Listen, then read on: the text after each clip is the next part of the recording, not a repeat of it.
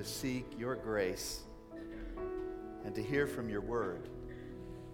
I pray that you would work in our souls to melt us and mold us after the Spirit of Jesus Christ, who came to this world not to be served, but to serve, to give his life a ransom for many. He came to seek and to save that which was lost, and he did it with a passion. Oh Lord, may we learn from the great lover of souls today. May our hearts be touched. In the name of Christ we pray. And all God's people said, Amen. Amen. When Oliver Cromwell was ruling England, the nation had a great crisis. They ran out of silver and they could no longer mint new coins. Out of desperation, Cromwell sent army soldiers to go into the local cathedral to see if they could find any silver. And they came back with this report The only silver we find is in the statues of the saints. Well, Cromwell, Cromwell was no lover of icons, so he immediately said, I want you to go get the saints. Let's melt them down and put them back into circulation. You think about that for a moment, that's a great statement. The saints of God need to be melted down from arrogance and pride and selfishness so that we can properly integrate our lives into the midst of a world that is lost and dying.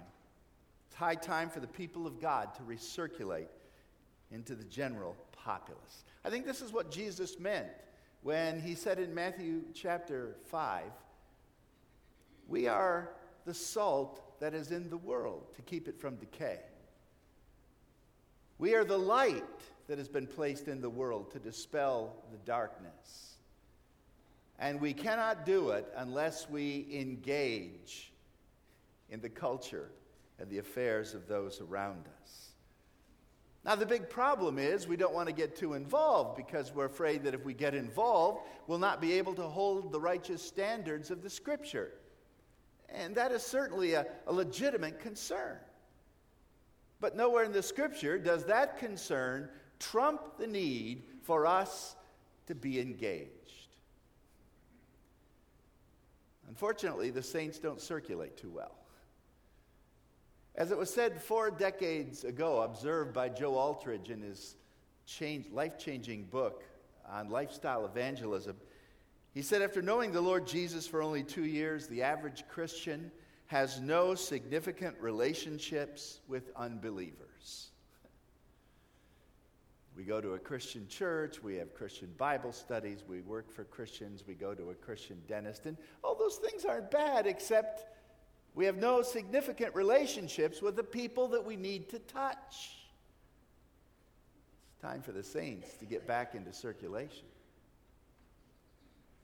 And so Mark chronicles this wonderful story in Luke chapter 2 about Jesus mixing with the multitude, mingling with the masses, with the most needy and marginalized people of his day. It's quite an amazing story.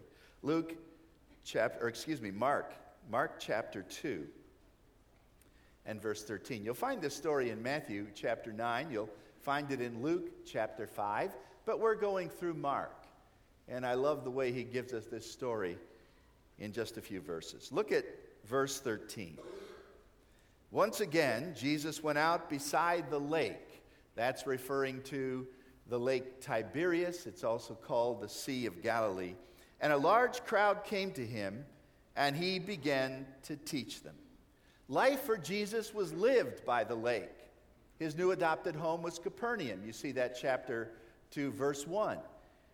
And it was from that place that he was teaching when the paralytic was healed, healed, and still in that place when he got up and decided to walk by the lake and, and do some teaching.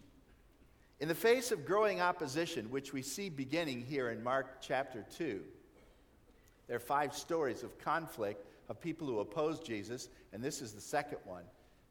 There is still this extremely popular Jesus. People loved to hear him preach. They heard him gladly, and they came from everywhere. I think it was because they were at awe in his ability to forgive sin.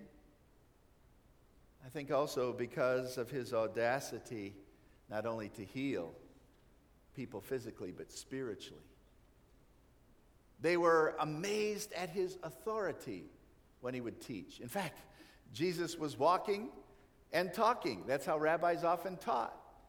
And you couldn't find a better, better schoolroom, a classroom, than the Sea of Galilee along that northern shore. And whenever Jesus would see a crowd, he'd love to teach. And that's what it says here. A large crowd came to him, and he began to teach them. By the way, this is the fifth, fifth reference in Mark's gospel to the teaching ministry of Jesus. Chapter 1, verse 14, his message was given repent and believe the good news. In chapter 1 and verse 21, it talks about his authority in teaching. In verse 38 of chapter 1, it talks about the purpose. This is why I came to teach. And his passion for teaching is revealed here in chapter 2 for the second time. Jesus came to teach the word. He is the living word incarnate, and he must proclaim the living word to needy souls. And that's why we want to do the same thing as a church that is seeking to follow the Lord Jesus. So as he walks, he talks, and he happens by a toll booth. On this map here that uh, we're showing you of the land of Israel, uh, there is a road that comes down from Damascus. Um, this road is called the Via Maris, and it comes making its way down to the Sea of Galilee and then kind of goes across the northern part of the sea from an east to west direction, and it goes right through Capernaum. And then it goes along the western shore of the Sea of Galilee, and then it heads southwest through the Megiddo all the way to uh, Caesarea on the sea and then turns south along the Mediterranean Sea all the way down to Egypt, one of the major uh, trade routes in that particular day. And Herod Antipas set up these tax booths.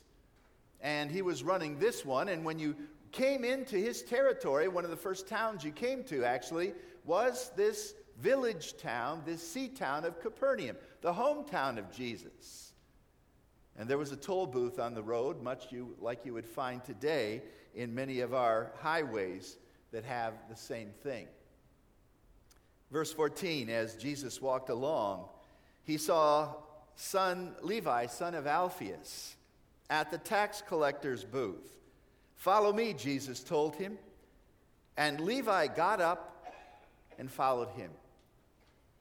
And immediately we're impressed with the fact that this is going to be this discussion with this tax collector is going to end up in a rather surprising conversion. This guy's a corrupt citizen, as most people would deem him. He's an outcast. He's a scoundrel. He's an IRS agent. Worse, actually.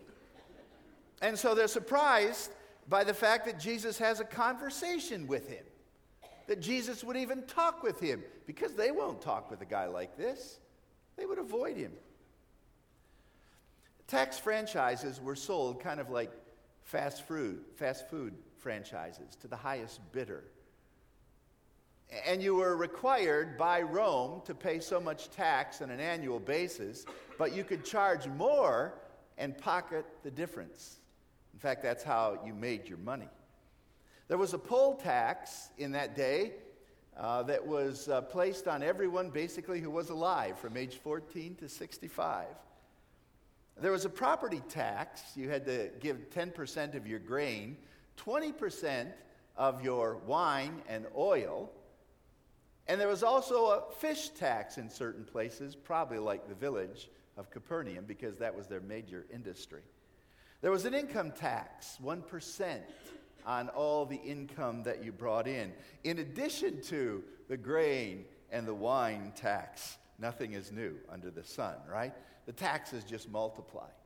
There was a wide variety of taxes taxes on imports, taxes on exports, duty fees, license fees. When you would dock your boat at the dock in Capernaum, there was a tax for that.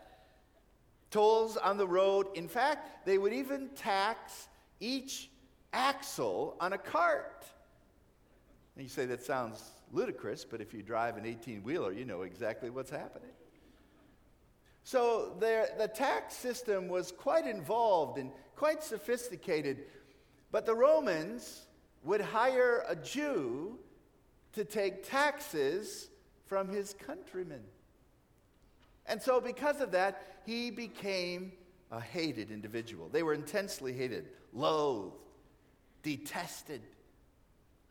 Think about it.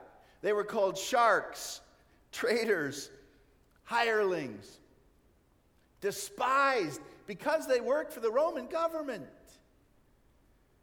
Morally, they were condemned. They were excluded from going to the synagogue, they were not allowed in. And socially, outcast. Never trusted, would never be called on jury duty, which may not be a bad thing, but it's because they didn't trust their testimony. And so, this is the guy that Jesus begins a conversation with. They are intensely hated, but they are extremely rich. And as someone has said, they amass their fortune by selling their souls.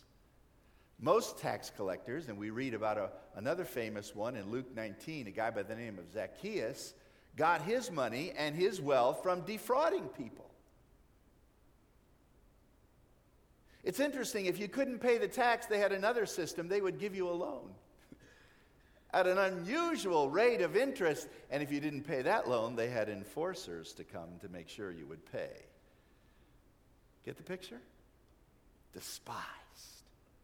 Oh, and people knew Levi. He was from that town, he lived in that vicinity.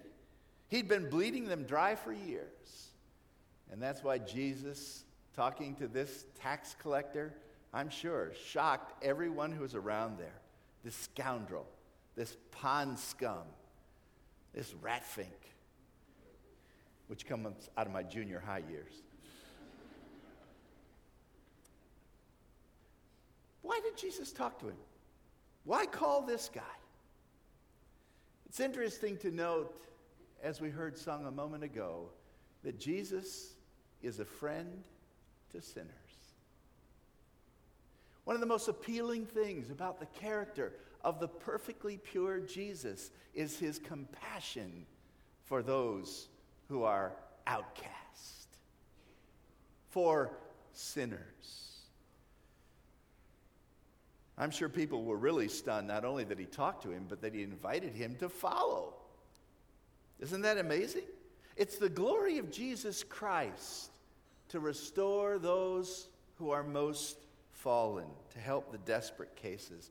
And so Christ goes for the marginalized. He loves to invite the disenfranchised. He loves to bring to him everyone else that people reject, like a Mary Magdalene and like a Zacchaeus or Levi. He's someone who sees beyond the flaws to see the potential in a hungry heart. And aren't you glad Jesus calls the outcasts and the sinners like you and like me? Oh, Pastor, I thought you were talking about someone else. No, I'm talking about you. We are the sinners. Maybe if you don't believe it yet, I hope you will by the end of the message. The question that we need to ask ourselves is this when we look at people, what do we see? Do we see their sin? Do we see their idiosyncrasies and their weaknesses and character flaws and their offenses? Do we see that, or do we see a needy soul that will spend eternity in either heaven or hell? Do we see a person that Jesus came to save and a soul that he died for on the cross? Jesus didn't see a greedy thief, he saw a hurting heart. And soon the money grabber of the Galilee is going to become one of the most generous, sincere, genuine believers that you could find anywhere. I mean, talk about a transformation. This is going to be astounding. But the story becomes even more intriguing when you see the response that Levi gives. You, you might expect that when Jesus, Jesus says to Levi, Come and follow me, the guy might say, ah, I'm not so sure. He had a lot to lose. There was another rich man who came to Jesus, and he was young. And Jesus said, Sell everything you have and come and follow me. It's not that selling everything you have gives you eternal life, but that was his God. So Jesus was basically saying, Repent of the God you love and take me as God, your new Lord. And the rich man went away sorrowful because he had But look at this. Jesus said to Levi, Follow me. And he followed. Verse 14. He got up and followed. A decisive act immediately. That's impressive. There's no apparent hesitation in the life of this guy. Now, I'm sure he had already been exposed to Jesus and his teaching. They lived in the same town. He probably was one of the guys in chapter 1 when it says the whole city came to watch Jesus heal and to hear him teach. And much like Zacchaeus trying to find a place up a tree so he could hear over the crowd so that he could get to Jesus, I think Levi might have done the very same thing. Oh, he'd heard Jesus before. This wasn't the first go around. But now, when the message came, follow me, immediately he followed. And he left more than all the other disciples ever left. Did you think about it? The fishermen disciples, Peter, James, and John, they could go back to their fishing. It was a family business. Zebedee was still carrying on the work. And in fact, Peter does go back to the fishing business at the end of John chapter 21. But Levi, he broke his contract with Rome, and there was no going back. He burned his toll booth, and that was it. There's no way back, no way to recover. Think about it. He had already paid the fees for the entire year, and he was going to lose all of those, as well as future earnings that he had been enjoying all of his life. It was all gone. And I tell you, people are surprised at the response of this follower of Jesus. Surprised when Jesus talks to him. They're stunned when Jesus invites him to follow. And they are amazed when that's exactly what Levi does. But if you've been shocked up to this point, you haven't seen anything yet. Look at verse 15. While Jesus was having dinner, maybe later that night, maybe the next day, Jesus was having dinner at Levi's house. Many tax collectors and sinners were eating with him and his disciples. For there were many who followed him. That is, many undesirables were following him. And now we are introduced to what you might call a scandalous dinner, a scandalous supper. And I'm sure people were shocked by what Jesus did. He ate with them. Now, you have to remember, in ancient times, a meal was actually an acknowledgement of acceptance. You didn't sit at long tables away from one another, you reclined uh, on partially on the body of the person next to you. To have a meal with someone meant that you were establishing a bond with them. There was some degree of acceptance. and you just didn't do that with sinners. They were shocked by what he did. We're told in Matthew chapter 5, verse 29, this was a great banquet. For what? Well, it might have been a retirement party, farewell party. Levi was done with his taxes. Might have been a conversion party. I like that idea. Isn't that a, a, great idea? When, when you give your life to Jesus Christ, why not have some of your old friends over for dinner and tell them what happened? But it was also a party to honor the one who just transformed this guy's life. It was a party to honor, a banquet to celebrate Jesus. and so Levi invites the only friends he has. It's kind of interesting. You know, these Pharisees didn't want to be friends with this guy, and now they're criticizing him for inviting his friends when they wouldn't have been his friends before, anyhow. I mean, this is the only friends this guy has. If he's going to have friends over for dinner, it's going to be other tax collectors and sinners. And by the way, in that category of tax collectors and sinners, you would add prostitutes. They were commonly put into that category. Traders,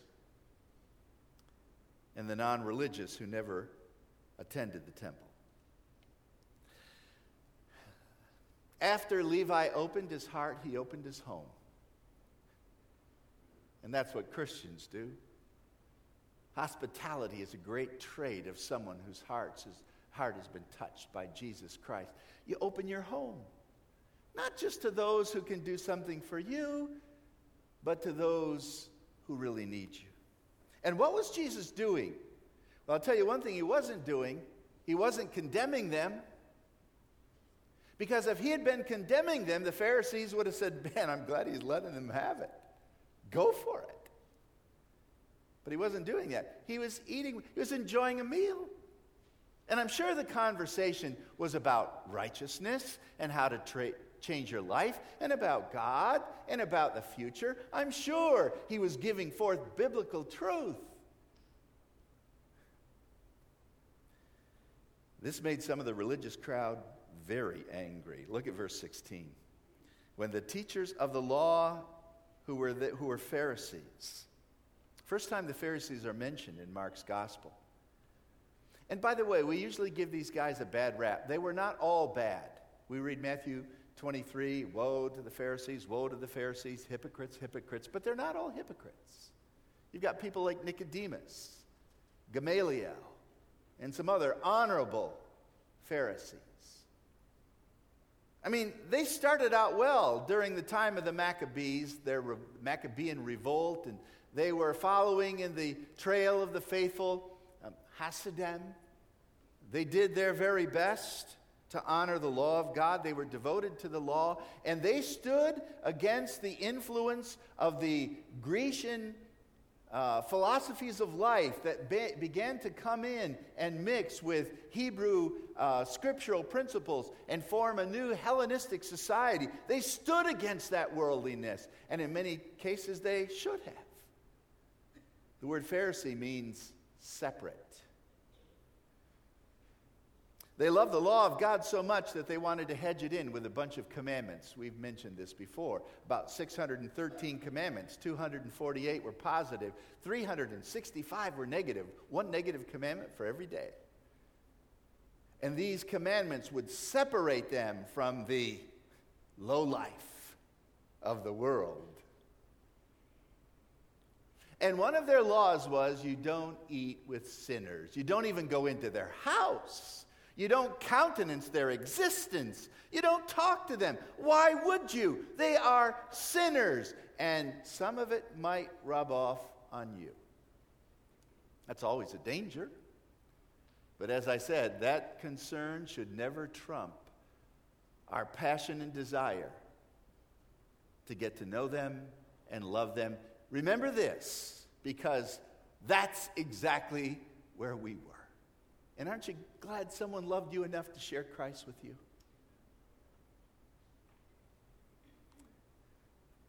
So they're quite upset. They complained, Luke 5:30 says. Why do you eat with tax collectors and sinners? This is all wrong. By the way, they said this to the disciples. I imagine they were looking through the windows because they wouldn't be caught dead in this guy's home. And when the disciples came out, they began to complain to them, and Jesus overheard them. By the way, this, the conflict stories follow the same theme. There's a story that takes place, a scene, a situation, then there's a complaint, an accusation, and then Jesus responds in some way to resolve the conflict. He gives forth some authoritative statement. And they were shocked by what Jesus was doing, but they're going to be even more shocked by what Jesus is going to say. Verse 17 On hearing this, Jesus said to them, It is not the healthy who need a doctor, but the sick. I've not come to call the righteous, but sinners. And they're shocked by what he said. You know, he actually agrees with what the Pharisees said. these people are sinners. You're right. He uses an old Jew- Jewish proverb that they would have been well acquainted with this. It's not the healthy who need a doctor, but the sick. Everyone agrees with that. And Jesus would have said, You're right, these people are troubled. They're very sick. Their lifestyle has damaged them tremendously. Their sin and the evil that they are covering will destroy their soul. They need help. But where else should a doctor be? And Jesus takes the wonderful name of the great physician. Isn't that a great title for Jesus? He is the master when he calls Levi, and he is the great physician when he heals him. And Jesus loves to destroy broken people. Doctors don't make house calls on those who are well. It's a brilliant answer. It's concise. It's devastating. And Matthew tells us in, in Matthew chapter 9 that he added this thought from Matthew 9, verse 13. After he said it's not the healthy who need a doctor, but the sick, he said, Go learn what this means. I desire mercy and not sacrifice. There's the point he's trying to get at. I'm not looking for you just to obey religious rules and make sacrifices that make you think you're good. And some of you think by the sacrifices you've made that you are a pretty good person. And yet, that's not how you measure a standard of righteousness. Jesus says, understand what mercy is. That's what I want. Have mercy on people. Oh, you can read about it in Titus chapter 3 when he talks about when the kindness of God appeared. Those of us who once were without mercy now receive mercy and were regenerated by the Holy Spirit of God. We are transformed. Everyone is sick, and everyone needs a spiritual doctor. Everyone. But if you're under the terrible illusion that you're fine, that you're righteous, at least you're better than everyone else, and you're sure God is going to grade on a curve. If you don't need a doctor, you're not going to go. By the way, doctors will tell us that most of the people who come to them aren't the ones who really need to come to them, it's the ones who don't come to them who really should. Jesus was just saying the same thing. If you think you're righteous, you're actually more needy than the people you condemn. If you think you're righteous, Jesus says to you, I have nothing to say. If you don't think that you need a doctor, then you are in a position, get this, where God can help you. That's a bit bold and a bit brash, but I want you to understand that God came to save the lost. If you're not lost, what's He going to do?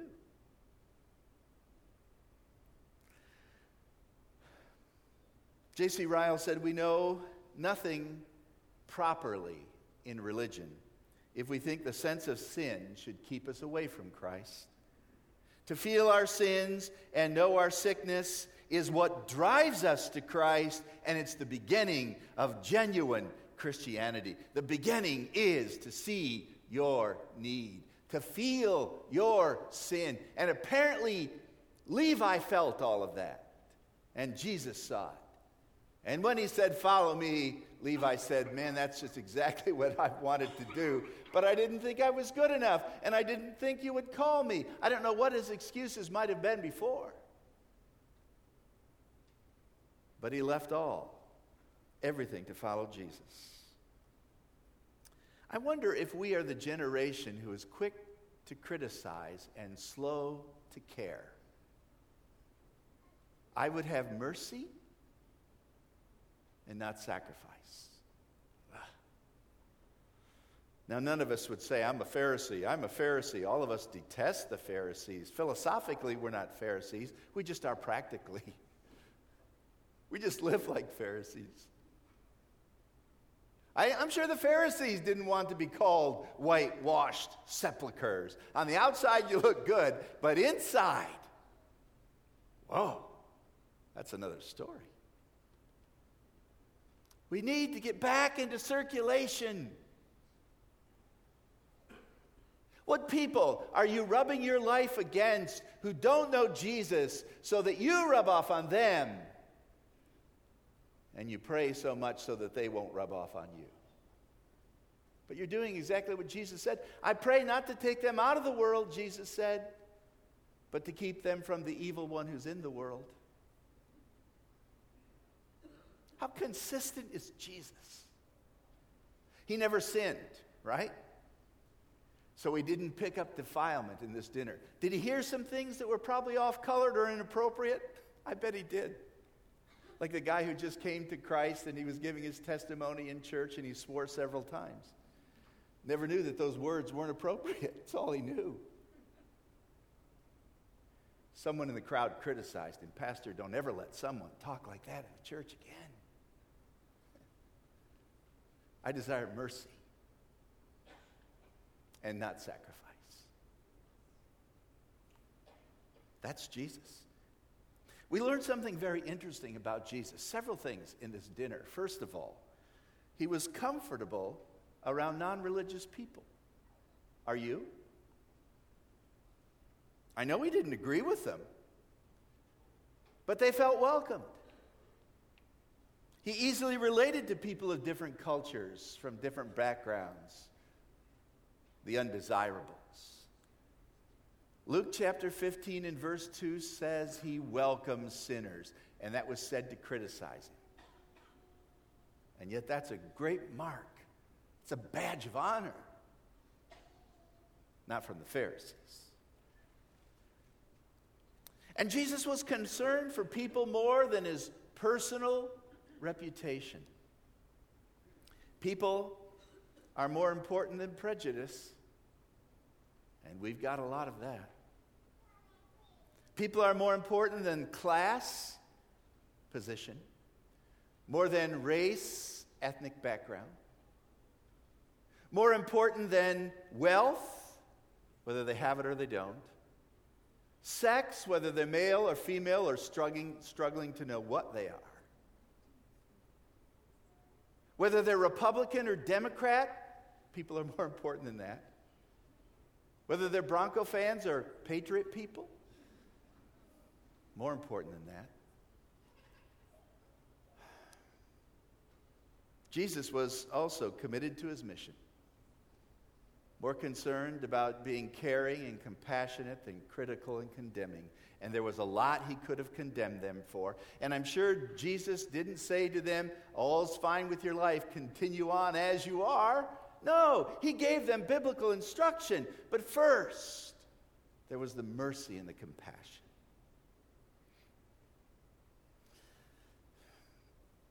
You know, we need to learn how to relate to culture better than we do. We need to get back into circulation. I like this perspective about relating to culture. Some of us go to extremes. There is absolute isolation. There is this calloused withdrawal from everything around us because we're afraid that somehow we might get tainted. Again, an understanding, legitimate fear, but it should not hold us back. Callous withdrawal. We simply don't care. And we isolate. The opposite extreme is total accommodation, where we completely accept everything that the world offers. We love what the world provides. And without discrimination, we swallow it whole. But the best position is wise integration, careful and prudent interaction with everything. Knowing what we shouldn't do, knowing what we can do, but passionately going after it for the glory of God. You see, Jesus could see what few others could see in Levi. He saw a needy soul. He saw a hurting person from a hated class who needed the hope that Jesus, only Jesus, could give. I desire mercy. Mercy and that sacrifice. One of the most helpful things that I try to remind myself is that, is that those who are around me, they're not the enemy, they're victims of the enemy. And they need my love and compassion, the love of God through me. Oh, and by the way, I think this is the day that Levi got a new name. Did you know he had a different name? Jesus used to do this. Uh, Simon became Peter. Yeah, you're a little pebble. Now you're going to be a rock. Jesus called the sons, gave the name the sons of thunder to James and John, which had a good connotation and a negative one. But Levi got the new name. I think it was here. The Bible doesn't tell us exactly, but he did have another name. His name was Matthew. Matthew, which means gift of God. God gave him a gift by grace, and he became a gift to others. And as someone well said, Matthew left everything except his pen because he took up pen in hand later on. A tax collector wrote the gospel according to Matthew. Wow. That's grace, isn't it? By the way, John Mark, the author of the Gospel according to Mark, went AWOL once and was kicked off the missionary team, and then later was restored to write the Gospel according to John. Break our heart, O oh God, with the very thing that breaks yours. Centuries ago, there were a number of workmen who were seen dragging a huge block of marble that came from the famous quarries in Italy into the square of a cathedral. It was going to be made into a wonderful statue of an Old Testament prophet. But the sculptor, Donatello, came and looked at the block of marble and said, It's flawed. I won't use it. And the statue sat in the square for several years until another sculptor came by and he looked at that thing and he saw something beyond the flaw. And he began to chisel and he began to work for two years on that same block of marble. When he was done, there was a day in which he invited the famous artisans of the day.